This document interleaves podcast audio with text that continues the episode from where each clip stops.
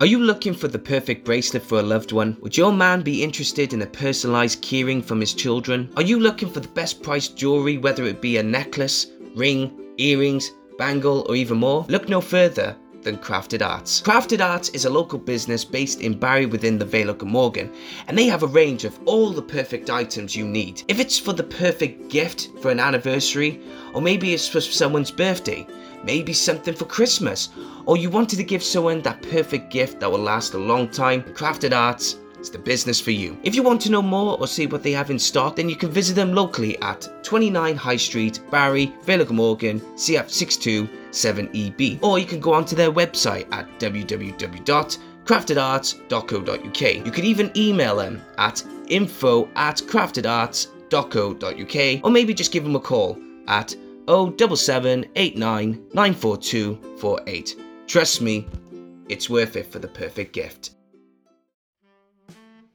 The best thing about Creative Space is that we don't just want to encourage people in being creative in TV, film, or even theatre. We also want you to be creative in a variety of other things as well. So, do you want to have experience in making jewelry? Do you want to pick up a hobby but do not know what to take or where to start, then look no further than the Veil Jewelry Workshops. Veil Jewelry Workshops provides the best experience in teaching you how to make the best sterling silver jewelry. They will help you make a range of silverware including rings, bracelets, and many more pieces. You will learn the basic silversmith skills such as soldering, texturing, shaping, and lots more. Not only do the workshops provide the experience for adults, it also provides the best experience and fun for children as well. So if you want to learn on how to make sterling silver jewelry and if you're very interested, go onto their website at www.veiljuryworkshops.co.uk or get in touch with them via email at info at veiljuryworkshops.co.uk or even phone them at 07789 794248.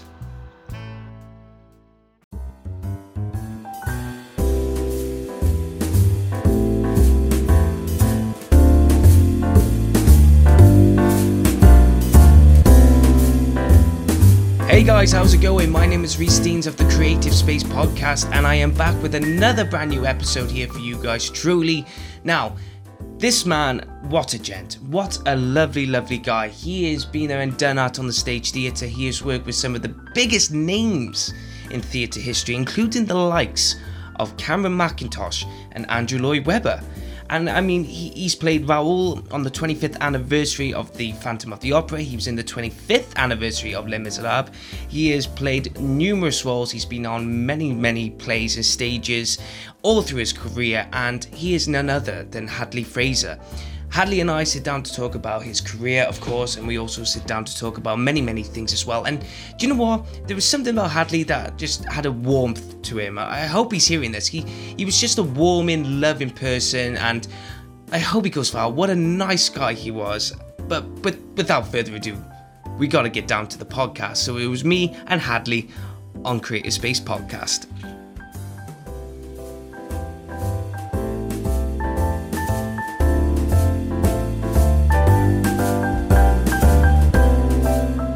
Talking quite a lot though about um, you know Marvel theater, and I, I truly wanted to know something before um, we get on to the, the the biggest adventure. And you mentioned your, your father being from Cardiff, um, so tell us a bit about more about your backstory. Then you know, so you know, where was you raised, and who were your mother, mum and dad?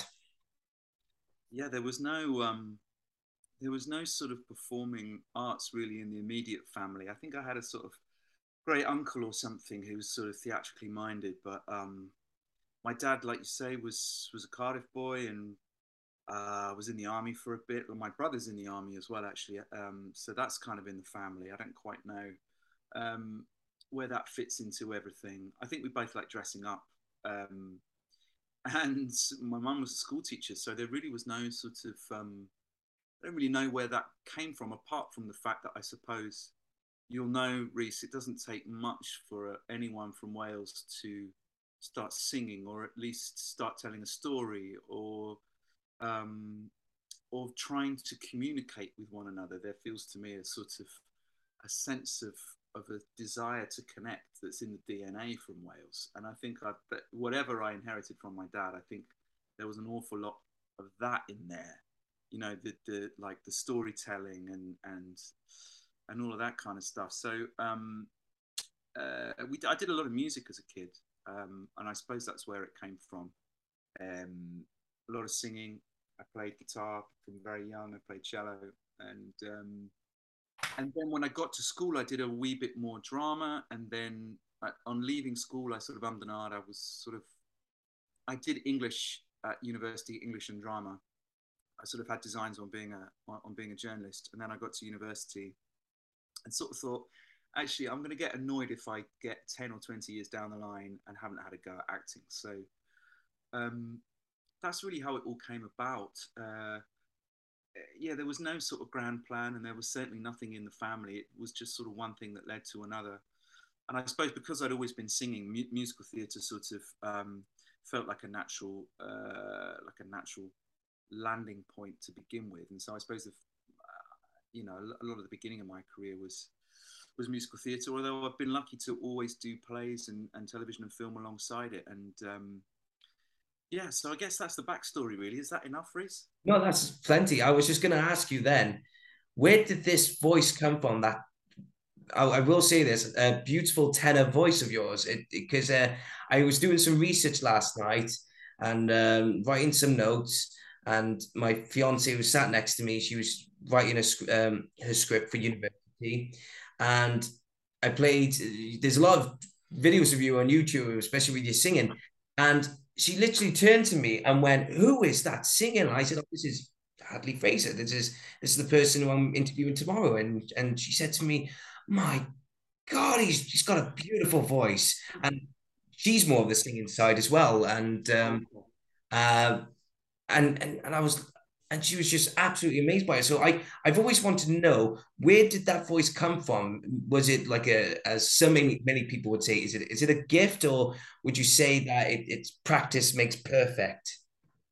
I'd say maybe a bit of both. I, I'm I'm sort of slightly allergic to the idea of anything being a gift. I suppose. I mean, I think most people, whether they be musicians or writers or sportsmen or scientists or whatever people end up doing in life, they probably have a natural predilection for something and a natural interest in something. But by and large, they usually work for it, don't they? Mm. Um, and I suppose from about the age of about 13 to 18, I was really fortunate that I grew up at a time when there was music sort of really invested in the education system um, I don't know whether it's the same these days, but uh, I didn't go. You know, I just went to a normal state school, um, but there was like music just really heavily in in in that, in that system, and and so I had voice lessons when my voice started to break and kept on going really. And I had two fantastic teachers, um, uh, sort of throughout my teenage years, and learned classical sort of classical technique, really, I suppose. And then I got to university and sort of found musical theatre. And I also played in lots of bands as well, played and sang in lots of sort of function bands and stuff like that, that sort of, I don't know, broadened my vocal horizons a little bit. You know, suddenly I was having to sing much higher than I ever had done in my classical exams, which was all very sort of baritone and safely don't scare the horses.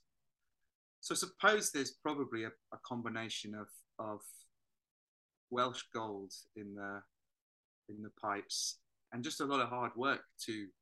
Um, and then that continued. I did a I did a postgraduate um, one year course at the Royal Academy of Music, and that was very sort of heavily oriented towards the voice, as you might imagine, I guess. And I, I learned a great deal from a lot of the staff and the faculty there, um, just in terms of technique and stuff like that. I mean, sometimes it's luck that what comes out. And I guess these days, because I've been doing it for so long, sometimes I don't necessarily have to think about it. Um, these days, what I have to think about is upkeep because as you get older, you know, it becomes harder to. Um, it's like a sportsman, I guess. It, it, becomes harder to sort of stay in shape, doesn't it? Mm. And that's the same vocally, I think. Um, you know, you have to look after your voice an awful lot more. And all those things that they used to say to me at college, which I was like, yeah, I don't have to worry about that, like not eating past eight o'clock or not drinking alcohol or not drinking caffeine. Like if I'm doing a show, if I'm doing a musical, now I, I, I have to follow those rules. Whereas when I was 20 and I was first in the industry, I could sort of come out and belt out a show on stage every night and then go for a couple of pints afterwards and get up the next day and do it quite happily. Um, so stuff changes, I suppose, and your voice changes. My voice is definitely dropping a wee bit, I suppose, as I get older. But um, uh, but I'm kind of fine with that. You know, you can't be a sort of juvenile tenor forever. Because um, I mean, I wouldn't call myself a singer myself. I, am more down for the the acting and the writing part. And it, it was funny because um, Emily, my, my fiance Emily, she she, like I said, she's the singer part and she loves performing and everything. And she's got a, a, a PA system at home. Um, I, I never knew because because I love doing musical theatre anyway. So if you love doing it, then there's no re- real shame in about worrying bits and pieces. And I and I sat there and I was like, "You've heard me sing, haven't you?" And she was like, "Yeah, yeah, I've, I've heard you sing. I've seen a few things." I was like, "I was like, would you call me a singer?" And uh, because it didn't bother me. I was like, oh, do, you come? Because my my worries are the acting and the writing. Like I said, I never really bothered. And she was like, I think you're more of a character singer. I was like, what does that mean? I've heard of character acting. What's, what's character singing? Yeah, that's damning with faint praise. That is. What's that? That's damning with faint praise. Did you get up and sing something to prove yourself? I hope so. Well, um, I said I, I turned around and I said to her, "Look, um, I I love I love singing. You know, oh, well, not over the top. I mean, when I was when I was in school, um, my my music teacher, my older, who was head of sixth form as well, he knew I had something because um, I, will never forget this. It was um, it was 2011, I think, 2011, 2012. Uh, no, 2012 it was. And my, my drama teacher was going to put on a, a school production of Little Shop of Horrors, and and I will never, like I said, I keep saying it, never forget it.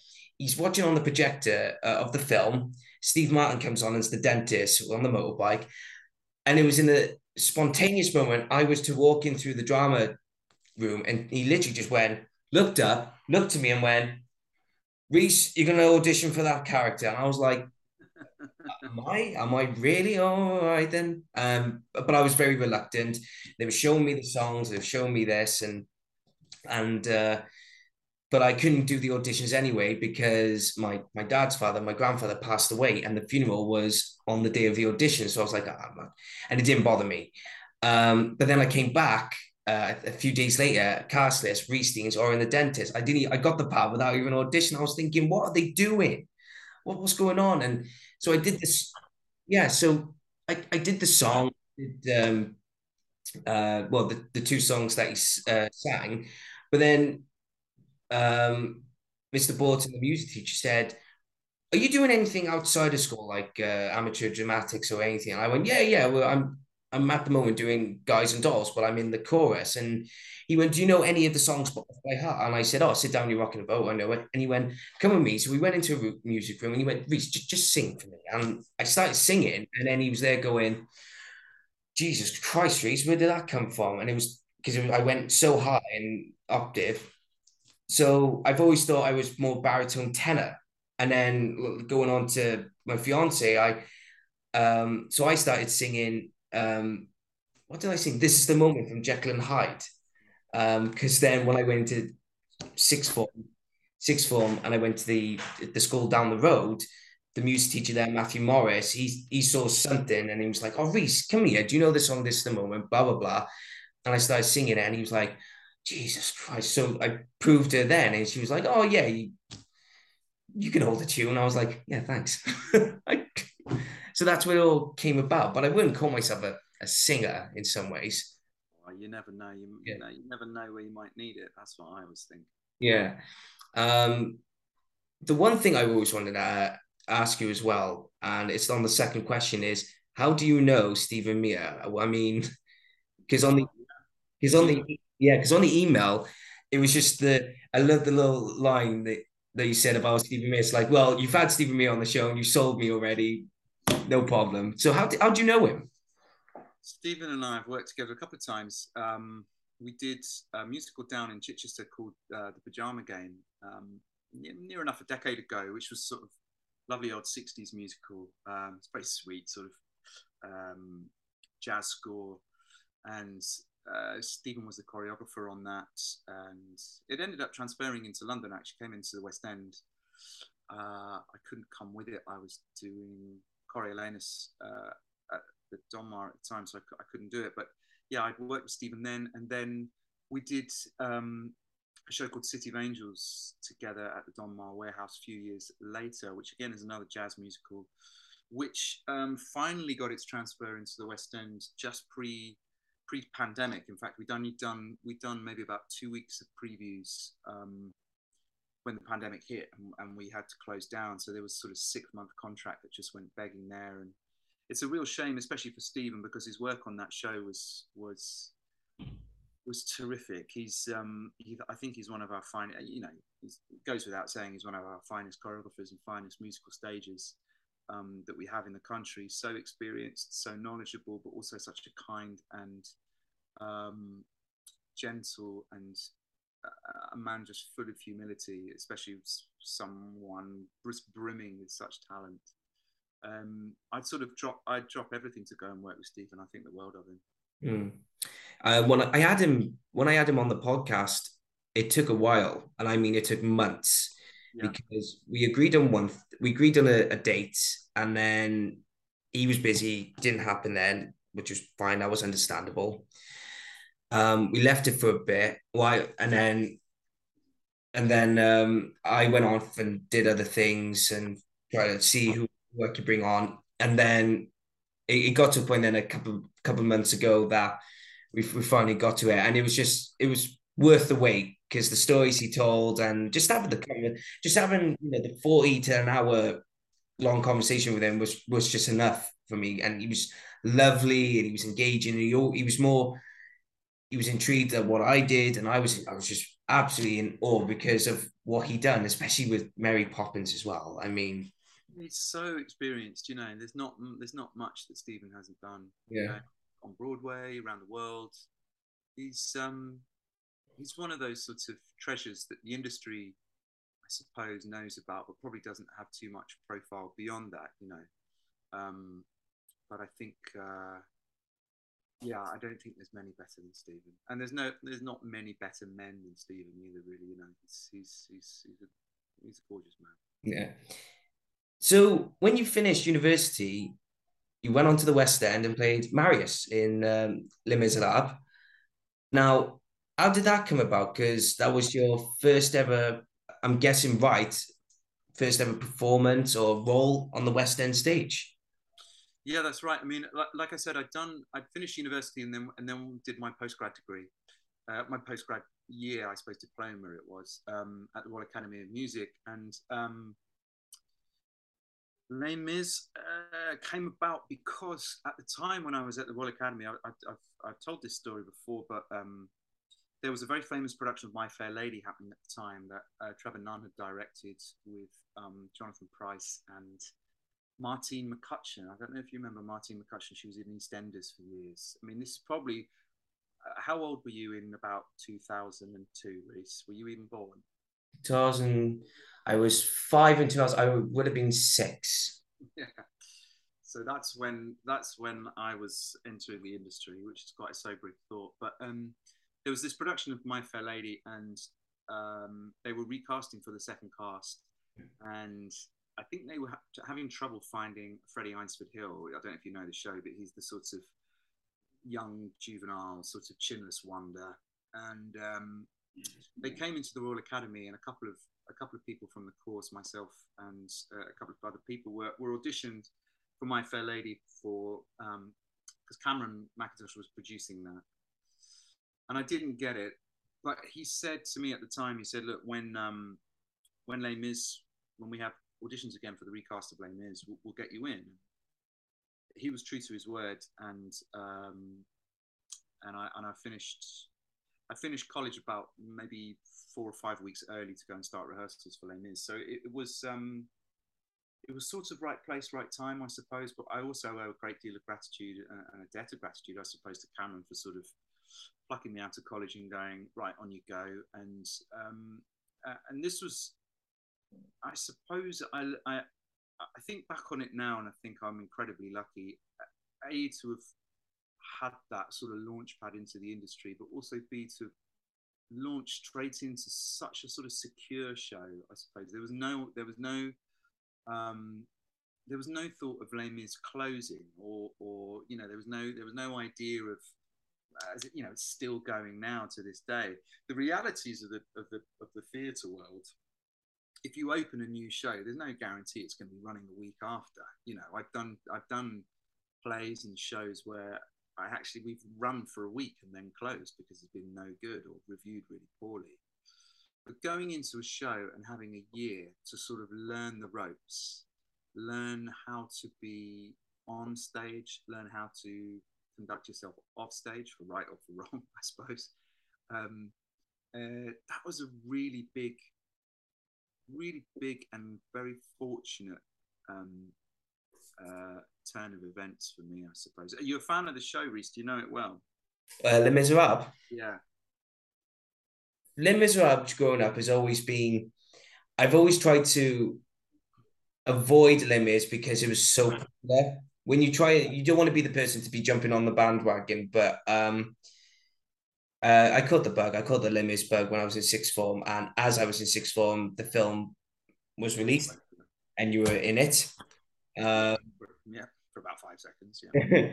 hey, you made an impact though because I, I was like, I recognize your face, and then I looked you up, and then I and then the, the clip turned up, and I was like, oh my god, yeah, that's the Catherine. He had a really good voice because I went a friend, I went with a. so um, actually, I was going to ask you. Uh, I was, I was going to ask you later down the line about uh, the the film, but I might as well now. So, how did that come about, and what was it like to be performing with the likes of um, Eddie Redmayne? Yeah, I um, I'd been in the so my first job was Marius in the West End, and then about a decade later, I'd um, I, had been to America and lived there for a little bit, and I came back and I was sort of twiddling my thumbs and not really getting much work, and I got a call sort of out of the blue from Cameron's office. Again, I owe a great deal of, of gratitude to them, but they asked me sort of really out of the blue to come and play Grantaire, who's the, the drunk student in the 25th anniversary concert. Um, you know, I was very happy to be part of that. And then off the back of that, Cameron sort of came up to me. I remember one, we were rehearsing the 25th anniversary, and Cameron came up to me and said, You've grown up a bit, and your voice has grown up a bit as well. Would you like to come and play Javert? And I thought, sure about that. I mean, I'm desperately excited, but I'm not sure I'm a natural Javert. So I came in and sung for him and for the team, and they obviously thought it was a, a good fit. And so, the uh, sort of in the wake of the 25th anniversary, uh, Alfie Boe and Matt Lucas and myself um, all sort of uh, kept going in the show in town with some other fantastic people as well. I don't mean to disclude anyone else, but um, you know, th- those would be the people that you'd know from the 25th anniversary. And it was during that run, while I was playing Javert, it was during that year that the the film sort of um, took off, and and it was a slight. I don't think I'd be talking out of turn to say there was a slightly strange atmosphere backstage at the theatre because obviously we all felt like we were telling this this story night in night out and uh, there were a lot of people, I suppose, on that stage, quite rightly, sort of thinking, oh well, probably you know would be no stretch of the imagination to think we might be asked to be involved in the film. Um, we, I think pretty much everybody got the chance to audition, but because it was Tom Hooper directing and working title producing and all of this kind of stuff, it, it sort of there was a lot of people making a lot of decisions. So it wasn't really just Cameron's decisions who um, who ended up in the film but it was a very it, it was a very strange feeling doing the show at night as Javert and then going in the next day to Pinewood and filming um, filming on the set which felt like you really were on the streets of Paris we it was the, the, oddest thing actually was being on this incredible film set that felt as about as real life as it possibly could do, and then getting bussed into the theatre that evening and sort of stepping out onto the stage and just thinking, oh, this is just a bit shit, really. no, this doesn't really feel like it should do. We're used to this epic, epic film set now. Um, but you know, I suppose I must have been. I didn't really shoot for all that long. I was only there maybe for two or three weeks. Um, yeah, you know, Eddie was um, Eddie was very admirable to watch. I, I, I, really admire him as an actor, and he um, he was always deep in discussion with Tom Hooper. I think Tom lent on him a lot and his um, his intellect. I enjoy. I really enjoyed watching Hugh Jackman work. For some reason, I got left on set while they filmed Bring Him Home in, in, in the little cafe there. I don't quite know how. I, I don't think I was really allowed to be there, and I, I didn't linger on purpose. But I was on set when they when they filmed that, and that and that was really special to to witness.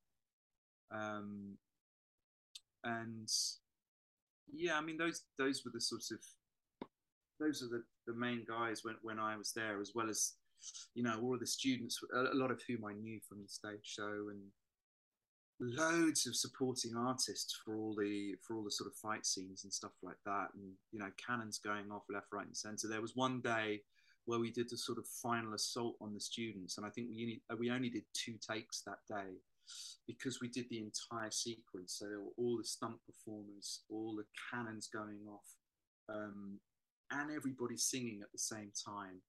Um, it was it was it was it was a joy to be a part of. I have to say, and it's one of the few things I'm not very good at watching myself back on screen. If I'm honest, you know, I've done TV and film and I've never seen it, but I, I did go. I, I went to the cast and crew screening of that, and and I thought they did a brilliant job. It must be so hard putting such a beloved show like that on screen and also making it something slightly different. Mm. Um, I don't know. What did you think of the film? Because some people absolutely love it. Some people, I think, find it um, hard because they have such an attachment to the stage show.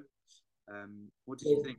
I've, I've never. Here's the thing: I've never ever seen it live on stage, and that is uh, for someone who's a I'd say a big theatre person like myself, I should really get my ass in gear and go and watch it. Um, but when I went to watch the film, I cried four times. Did you? Yeah, quite four times. I, uh, the two of them that I know was obviously I dreamed a dream because Anne Hathaway was I thought she was brilliant. Mm. Uh, no, I remember the three. Uh, the the kid, uh, the one who played Gavroche when he got killed, and Russell Crowe puts the medal on. Mm. on child, I thought, oh my god. Um, and the third time was when Hugh Jackman he's, he's slowly passing away. Anne Hathaway comes and says, "Look, I can't remember the actual lines," but then he goes and I, I went. I went. So, um, but it, it it's weird because um, in relation to uh, Les Miserables, I actually know a guy who um, played Gavroche in the in the film with Liam Neeson and um, Geoffrey Rush. Okay. Yeah, his name's um, Shane Rose Goodser, and he played um, Gavroche in the film. And and when he went to watch it, he it was it um, he he said, "Yeah, it's all right, it's okay," you know, because obviously he did the film, but it was just yeah. It, We're our own worst critics as well, I think. Yeah. You know.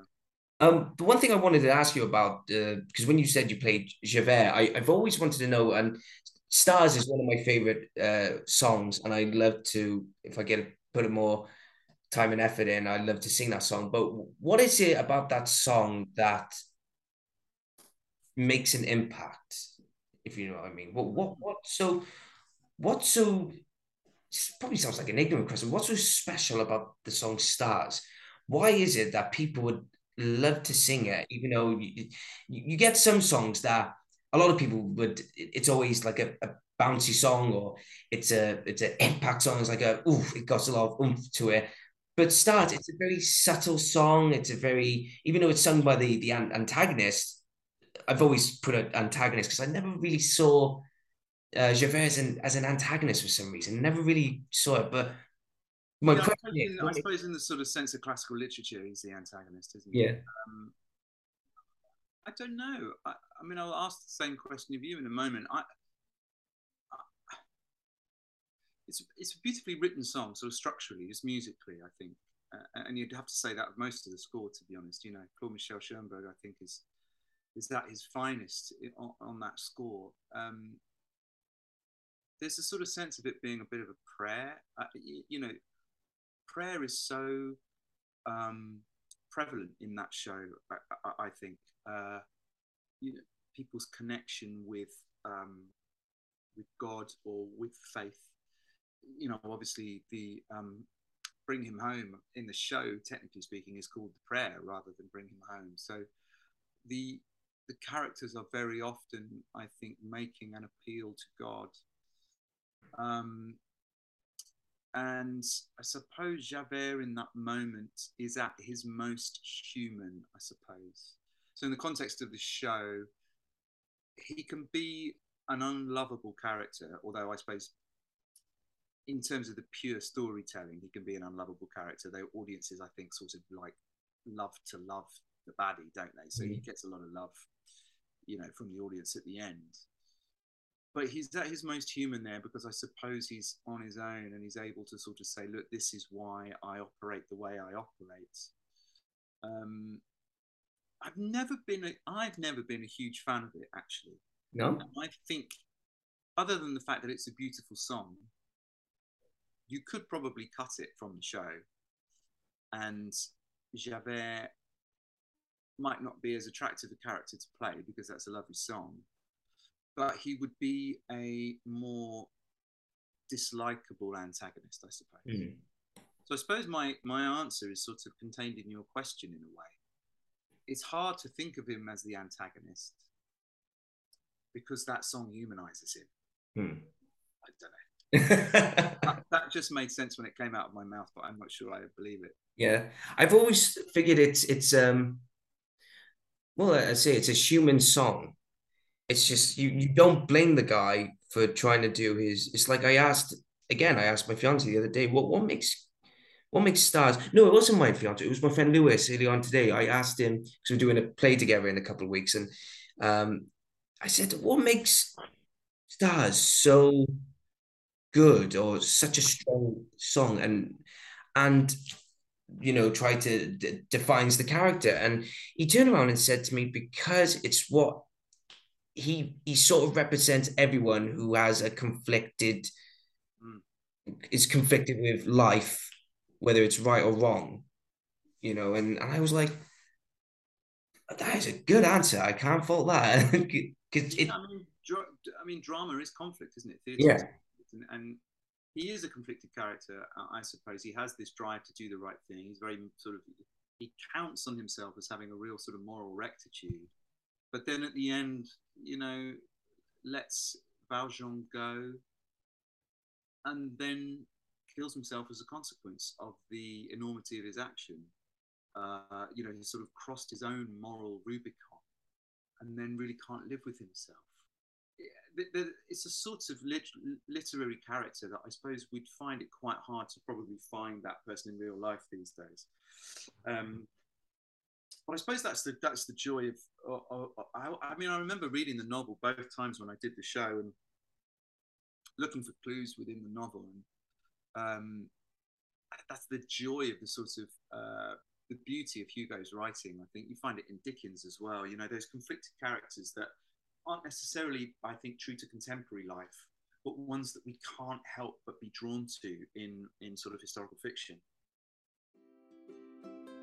Are you looking for the perfect bracelet for a loved one? Would your man be interested in a personalized keyring from his children? Are you looking for the best priced jewelry, whether it be a necklace, ring, earrings, bangle, or even more? Look no further than Crafted Arts. Crafted Arts is a local business based in Barry within the Vale of Glamorgan, and they have a range of all the perfect items you need. If it's for the perfect gift for an anniversary, or maybe it's for someone's birthday, maybe something for Christmas, or you wanted to give someone that perfect gift that will last a long time, Crafted Arts is the business for you. If you want to know more or see what they have in stock, then you can visit them locally at 29 High Street, Barry, Vale Morgan, CF627EB. Or you can go onto their website at www.craftedarts.co.uk. You can even email them at info at craftedarts.co.uk or maybe just give them a call at 07789 Trust me, it's worth it for the perfect gift.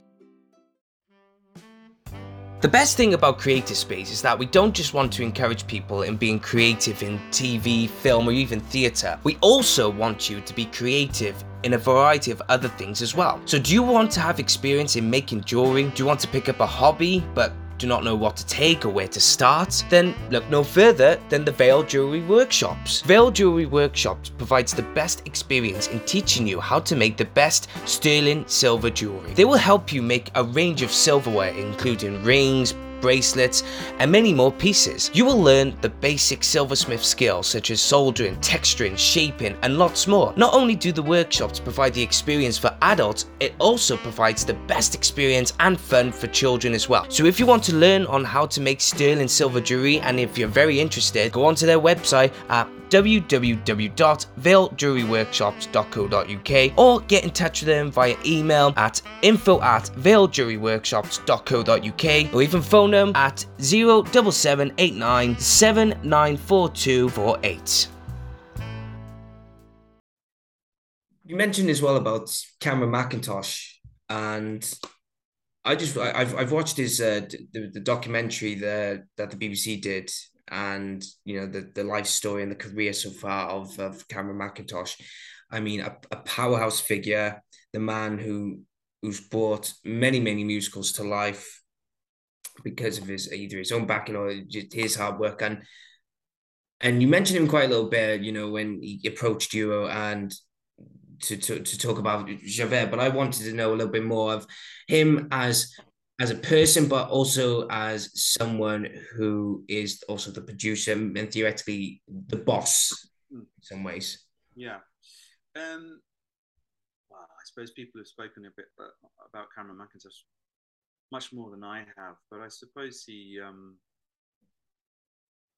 he represents uh, a a desire, I think, to foreground theatre in this country uh, uh, in a way that not many other people can can manage or have the sort of imagination to manage. You know, his his imagination in getting some of these things off the ground, and then his his will and his expertise in, in terms of getting them up, sort of unparalleled, really. That you know, he has contemporaries in in in a producing department. You know, like uh, I suppose someone like Andrew Lloyd Webber, I suppose, or or Nica Burns, or um, you know Howard Panter, those kind of guys. But yeah, there is a sort of drive with Cameron that I think is is lacking in most mortals, and um, his attention to detail is quite something as well. You know, he's he he is across all of his shows. He knows who is he knows who is in them. He's not afraid to give notes to people if he feels like they're not doing what he wants them to do and I suppose the success of his shows would lead you to believe that that those notes are worth are worth taking. Um, he's certainly given me notes in the past, and I've and I've um, and I've listened to him because there's not many people probably who've seen many many more shows or spent more nights at the theatre or who have made a success of being in the world of theatre than he has. You know, I, I think we're we um will struggle to to because of the lie of the land, I suppose. You know, it, I guess in the eighties, theatre was ripe for for someone like Cameron or for someone like Andrew to sort of um, become a figure like they have become. I think it will be hard for people to sort of become that these days for various reasons. But um, yeah, I have a great deal of, of admiration and respect for him, and uh, I um, he's asked me to come and do a couple of things in the last couple of years uh, I won't say what, but it hasn't worked out for one reason or another. And I feel a sense of I feel a sense of sorrow with that actually, because I would love to work with him again, but um, you know, sometimes you, you can't. These things don't match up. These these these things don't align. But uh, hopefully, one day something will align. Jumping forward, quite uh, just a moment before we go back on to because you got to think for appearing in 25th anniversary shows and everything, especially Les and Phantom of the Opera, which I'll get down to in a moment. But I want to quickly uh, ask about uh, this uh, play by Danny Robins, which is uh, 222 or 22 minutes past two. Um, this Danny, uh, so this Danny Robins play, it's it's getting so huge, and ever since I first saw it advertised, I'm thinking, I thought it was just a typical, uh, oh, it's a ghost play like The Woman in Black and like Ghost Stories. Oh, it's going to be in the theater, but then it's gotten so big over time, and I really want to know from you because you performed in it. What is it about 222 that is so um captivating? Mm. Um, yeah, it's. It, I, I'm sort of thinking about it now. It really has. It really has taken hold, hasn't it? I think they're they're just they've just opened the fourth cast. I think. Um, what do I think? Why do why why is it so captivating? I, I think it's down to many things really. Amongst those things are Danny himself as a writer, who sort of started off in the comedy world, and so has a, a lovely sort of wry sense of comedy, working through all of the things that he does. In lat in latter years, he's become really interested in in the idea of the supernatural, and um, has done a couple of brilliant podcasts which I thoroughly recommend, as well as your own, of course, Reese. Um, but he's done one called the Battersea Poltergeist, which sort of started life as a as a Radio Four series, which is about a real haunting in in Battersea in, in the '60s, and it's well worth. Some of it's dramatized, and some of it's sort of documentary. And he's recently done another podcast series called Uncanny, which is where he gets members of the public to sort of send in their experiences with the supernatural, and he gets to sort of um, he'll get two people one skeptic and one believer to sort of talk it over. They're really worth listening to. So Danny comes to it as a writer with with this sort of beautiful sense of comedy and contemporary drama, and also this sort of I think he would describe himself as a sort of nerd of the supernatural. Like the desire for him to see a ghost is really quite high on his list. And he's come up with this play that I think an awful lot of people can relate to. allied to that is is the work of Matthew Dunster, who was the director, which makes it a very tight evening at the theatre, a very sort of visceral experience. It's not gory, it's not sort of shock horror in that way that some of those 90s sort of slasher films mm. were all about it's much more psychological than that. And I think that's where Matthew's genius comes in, in terms of just taking the audience to a point where they feel comfortable, and then bang, suddenly there's a there's a scare or something like that. Um, and I suppose I think there's something in the supernatural that will always keep people coming back. And there's probably maybe one play in a generation that really gets it for whatever reason. Like you said, Woman in Black. Um, or Inspector Calls.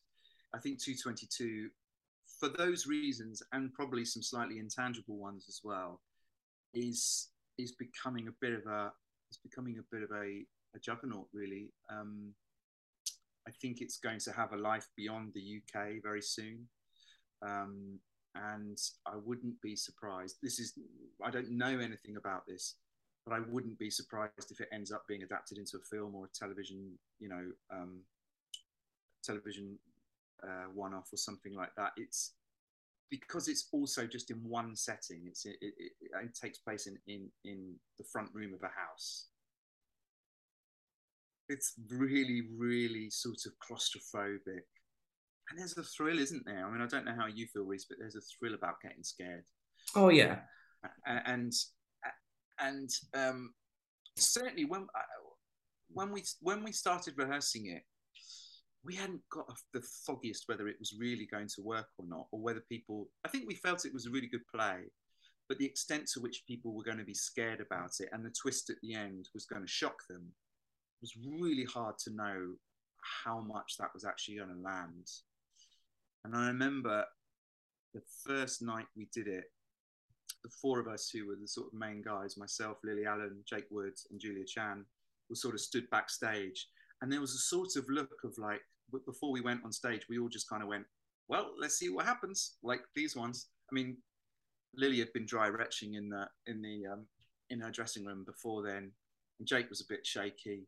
Um, we were all a bit nervous because it was also the first show that a lot of us had done coming out of lockdown.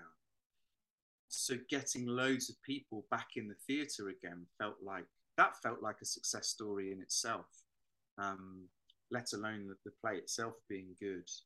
So we felt like we were up against two things: firstly, a new play, and also enticing people back into the theatre, which at the time, as you know, I think people were really trepidatious about coming back into the theatre because you know this was a virus that spread by people being next to each other in enclosed spaces. So we we sort of were up against it, but I'm I'm really so pleased and proud of that show, and I hope have you, you, have you have you seen it, Reese? Have you had the chance? If not, I hope you will at some point. No, I hope I will because that's that's it's one of those plays where I, I really need to get on and watching because I was really, really disappointed that I never got to see. Um, it's not a horror play, but it's based on on the makings of a brilliant horror film called The Shark Is Broken. Uh, yeah. And. That's the one I regrettably did not get to see at the Edinburgh Fringe or even in the West End. And that, and I'm, a, I'm I love Jaws. It's one of my favorite films. I don't care if the shark looked fake or not. It, it's the it's the tension. It's the yeah, it's the psychological tension. Exactly. Yeah, the building up tension is like, oh my god, I love it. And it's the performance, and to miss that play, uh, play with Ian Shaw playing his father, yeah. it's it. It's one of those things I would love, and two twenty two is is going to be up there. And I had a friend, uh, Chelsea. Uh, she went to go and watch it, and she was like, "Reese, you love your if you love your horror, you got to go and watch it." And it's like I I will never forget. I, I I remember watching The Woman in Black in London, went on a school trip, uh, was, I was at GCSEs, I think, going in, yeah, year 11 GCSE. So we went on a trip to London. We watched the 39 Steps first. Um, then we had a break in London. Oh, yeah, yeah. And then The Woman in Black came about. And some of us were like, yeah, we're, we'll be all right, we'll be all right. And literally by the end of it, some of us came out pale as, I mean, no pun intended, white as a ghost because we were that terrified. Because the, the way they did it was obviously they turned it up. Now, bear in mind, I was up in the second tier and I was sat against the wall. But even then, I'm there going like that because because it had that profound effect. And it was absolutely fantastic doing it, seeing it in London. But then when I saw it in the new theatre in Cardiff, I was so let down, so, so let down. Because what had happened was the new theatre left their safety lights on right. on the walls. So it was a little bit bright in the room. So the, I'm not um, slagging out the, um, the, the performers or anything like that. They did a fantastic job. Because um, I still left feeling, oh, uh, well, not feeling scared, but feeling very proud that they'd done that. But it was the fact that I saw the woman in black literally walk past, and I'm thinking, well, well yeah, that, that's it. Yeah. yeah what's, what's, the point? What's the point in me be, looking to be scared? I want to be scared, and and in the end, I think my drama teacher demanded money back. Um, that's fair enough. I mean, that's the. I mean, you go back to to um to Cameron, I suppose, and that's the sort of detail that I think if he found out about, he'd he'd hit the roof. You know, because the theatre's a really important experience to get everything right. You know, it just takes something like that, doesn't it, to sort of yeah. take you out of it, and then and then your experience of it is completely altered. It, it, you know, it's why it, you know it's why we go rather than just sitting in our front rooms we go to be transported and and to have that you know a disbelief suspended and and to sort of sit there and go i am somewhere else right now i don't mm. want to be reminded that there's a fire exit yeah it was it was funny because oh the, the fire exit was so far back but it was just literally some of the the safety lights just still on not even the fire exit it was just the safety lights for them is still the light nearly the house lights. And I was like, really? Not great. Oh, for God's sake. Going so quickly going back then, you're familiar with the 25th anniversaries of Phantom of the Opera and, and Les Miserables. Yeah. You already mentioned Les Miserables. Um, talking about Phantom of the Opera, And uh, as always, how did that come about? Um, did you get to meet Andrew Lloyd Webber? And was the experience of doing the 25th anniversary up there as in one of the top fives, or just up there as one of your finest? Um, I don't know. It's a funny dichotomy this because I'd never done the show.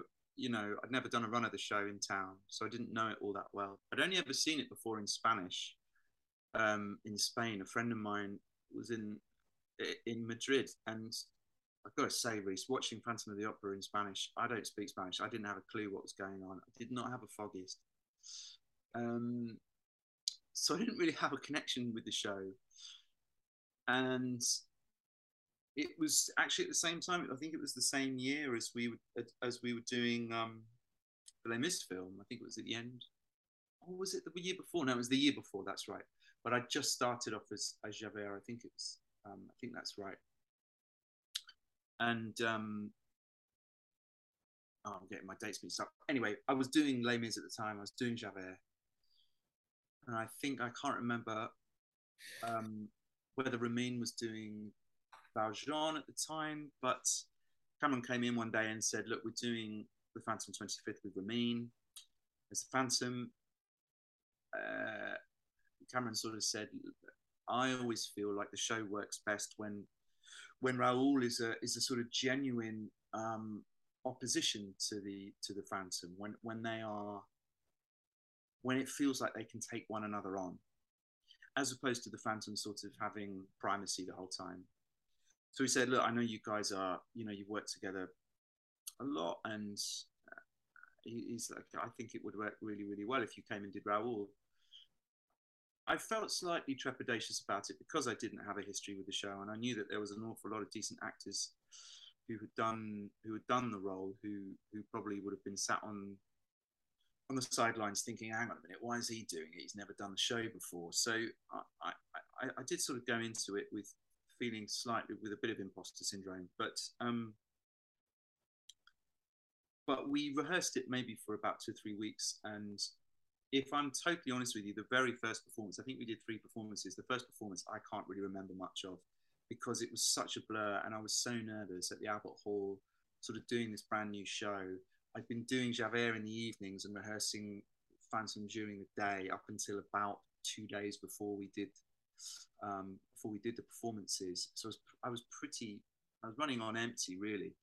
Um, but the reaction at the end was was something quite remarkable. And the reaction at the end of the third performance, which was the one I think that got filmed for DVD and the one that got tran- you know transmitted to to to, to cinemas around the world, the, the, the, response at the end was something that I'll always remember.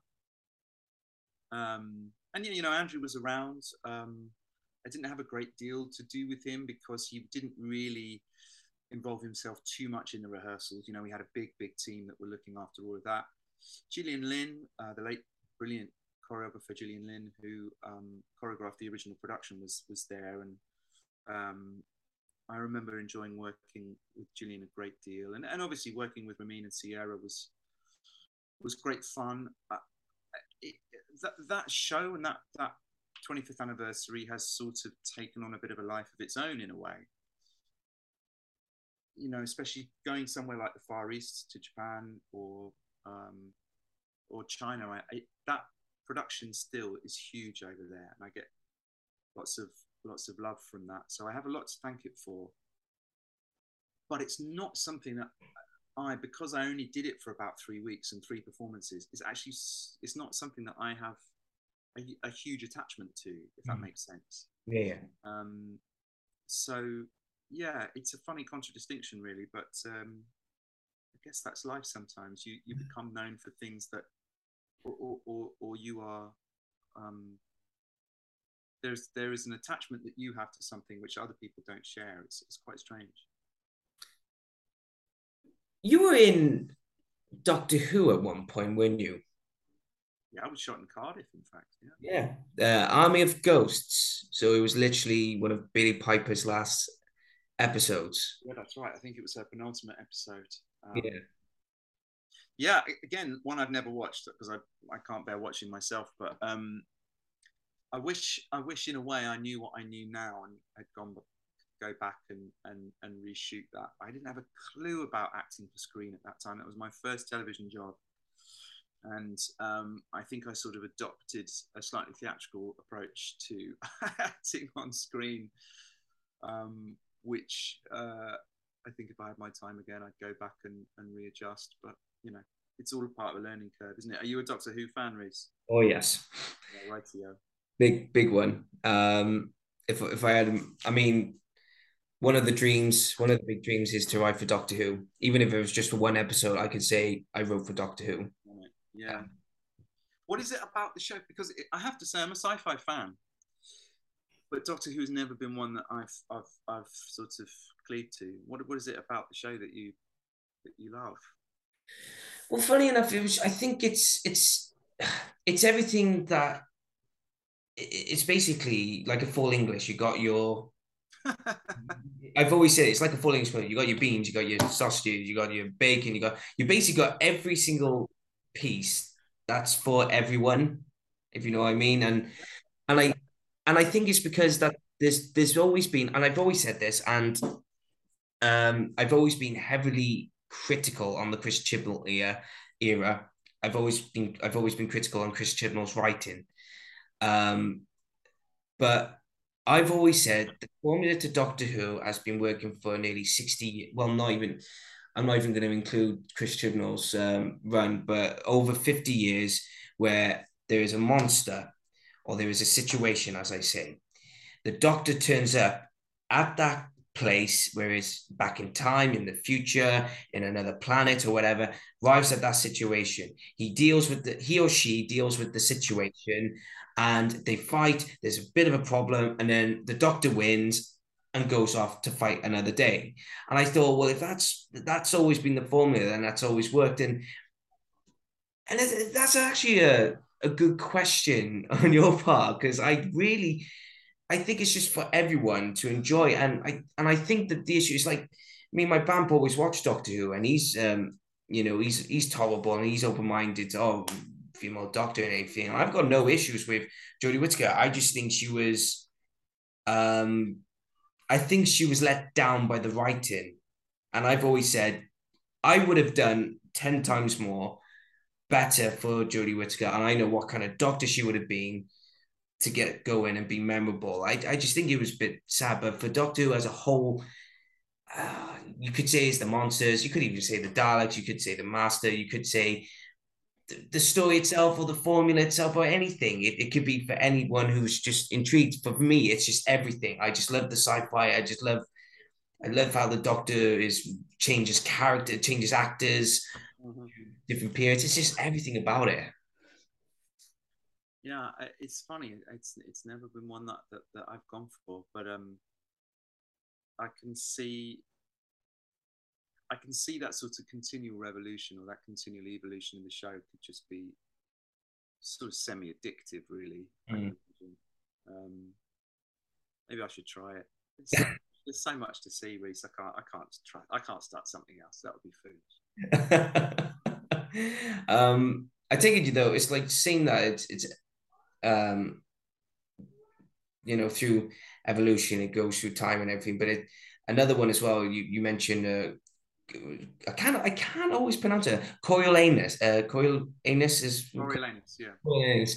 Shakespeare plays. I mean, I've done two in my time, but they were cut down Shakespeare school productions, and even then, I, I mean, I, I managed to do it, and I managed to learn the lines. But every time I see, you know, monologues or soliloquies of the play, and I just think to myself, how does the likes of uh, the likes of Ian McKellen, Patrick Stewart, Tom Hiddleston that we mentioned, um, David Tennant, and so many, uh, Judi Dench, so many fine actors and actresses who, who just off the top of their just go, boom, is a Shakespearean monologue. I just think, how? How does one do that? And what was your experience like on that uh, play as well, along with Tom Hiddleston?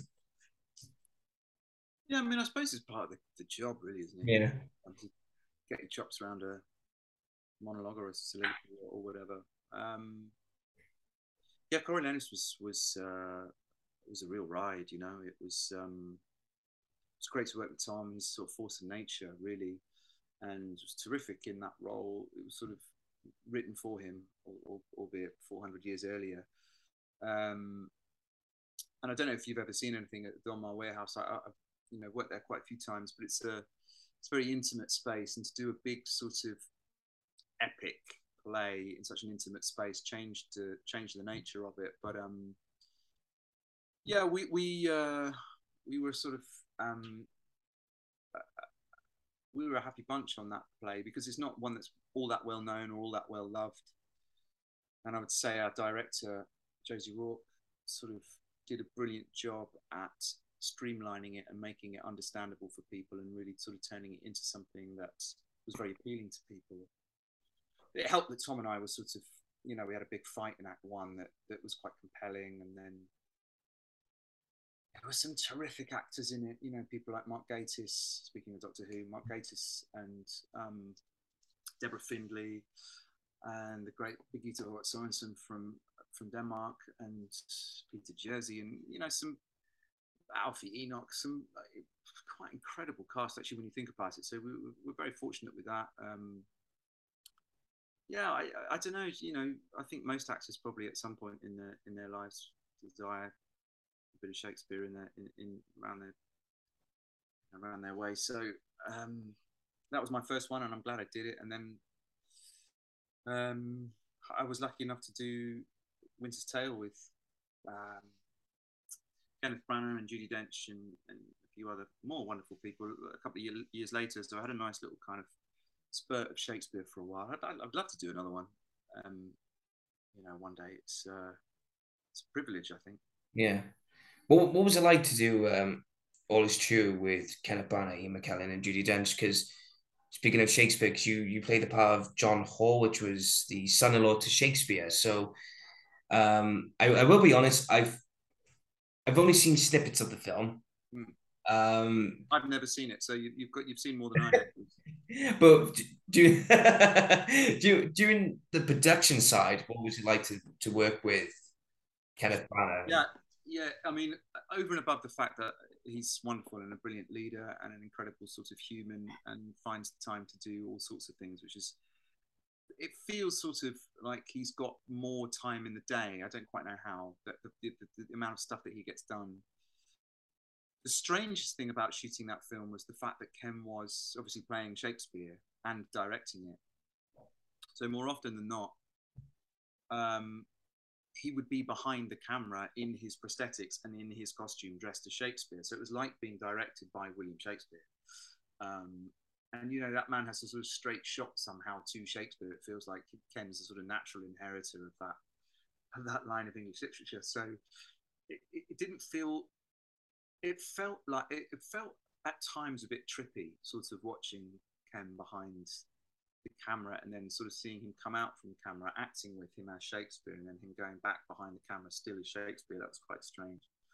Um, but it was a beautiful story actually, and um, and you know I've worked with Judi a couple of times now, and it's just sort of anyone in their right mind who works with her, I think, just sort of stands and tries to learn. And that's what I did on that one. Last question for you, then, Hadley. And I've always asked this question to many, many people on the podcast. How do you look back on your career so far? I don't think I've ever been asked that, Reese. Um, how do I look back on my career? suppose I, I would say if if someone had offered me the career that I've had so far when I was 20 or 21, just about starting in the industry, I would have taken it. I would have snapped their hands off. So, yeah, I've, I've pride in a lot of it.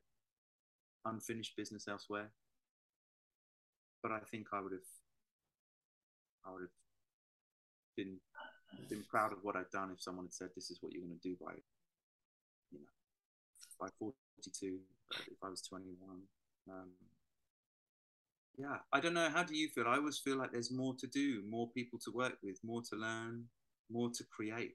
Yeah I've always said I mean I'm I'm 26 and I'm more determined than ever to to reach that next step.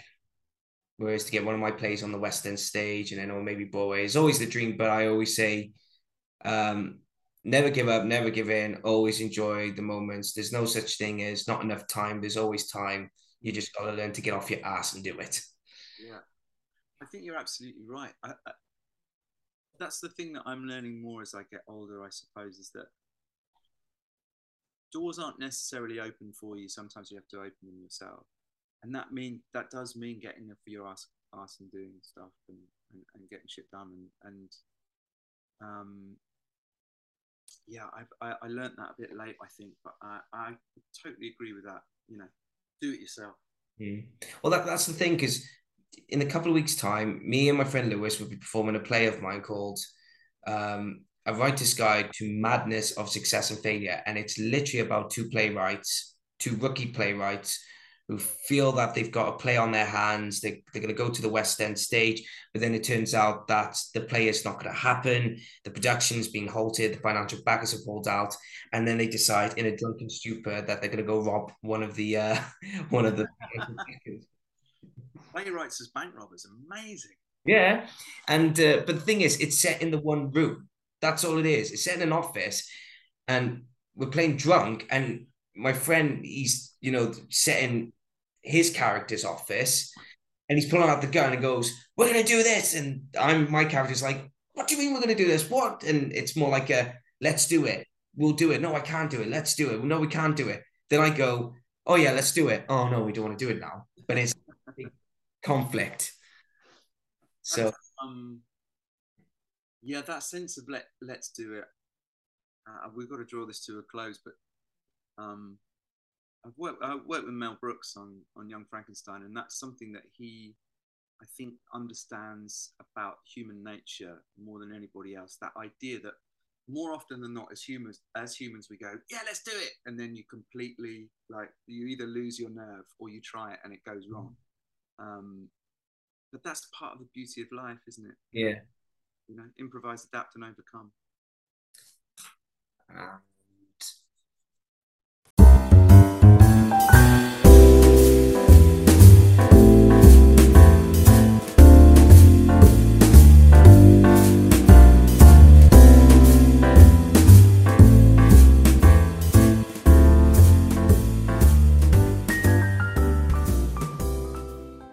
Are you looking for the perfect bracelet for a loved one? Would your man be interested in a personalized keyring from his children? Are you looking for the best priced jewelry, whether it be a necklace, ring, earrings, bangle, or even more? Look no further than Crafted Arts. Crafted Arts is a local business based in Barry within the Vale of Glamorgan, and they have a range of all the perfect items you need. If it's for the perfect gift for an anniversary, or maybe it's for someone's birthday, maybe something for Christmas, or you wanted to give someone that perfect gift that will last a long time, Crafted Arts is the business for you. If you want to know more or see what they have in stock, then you can visit them locally at 29 High Street, Barry, Vale of Glamorgan, CF627EB, or you can go onto their website at www.craftedarts.co.uk. You could even email them at info at craftedarts.co.uk, or maybe just give them a call at 07789 Trust me, it's worth it for the perfect gift.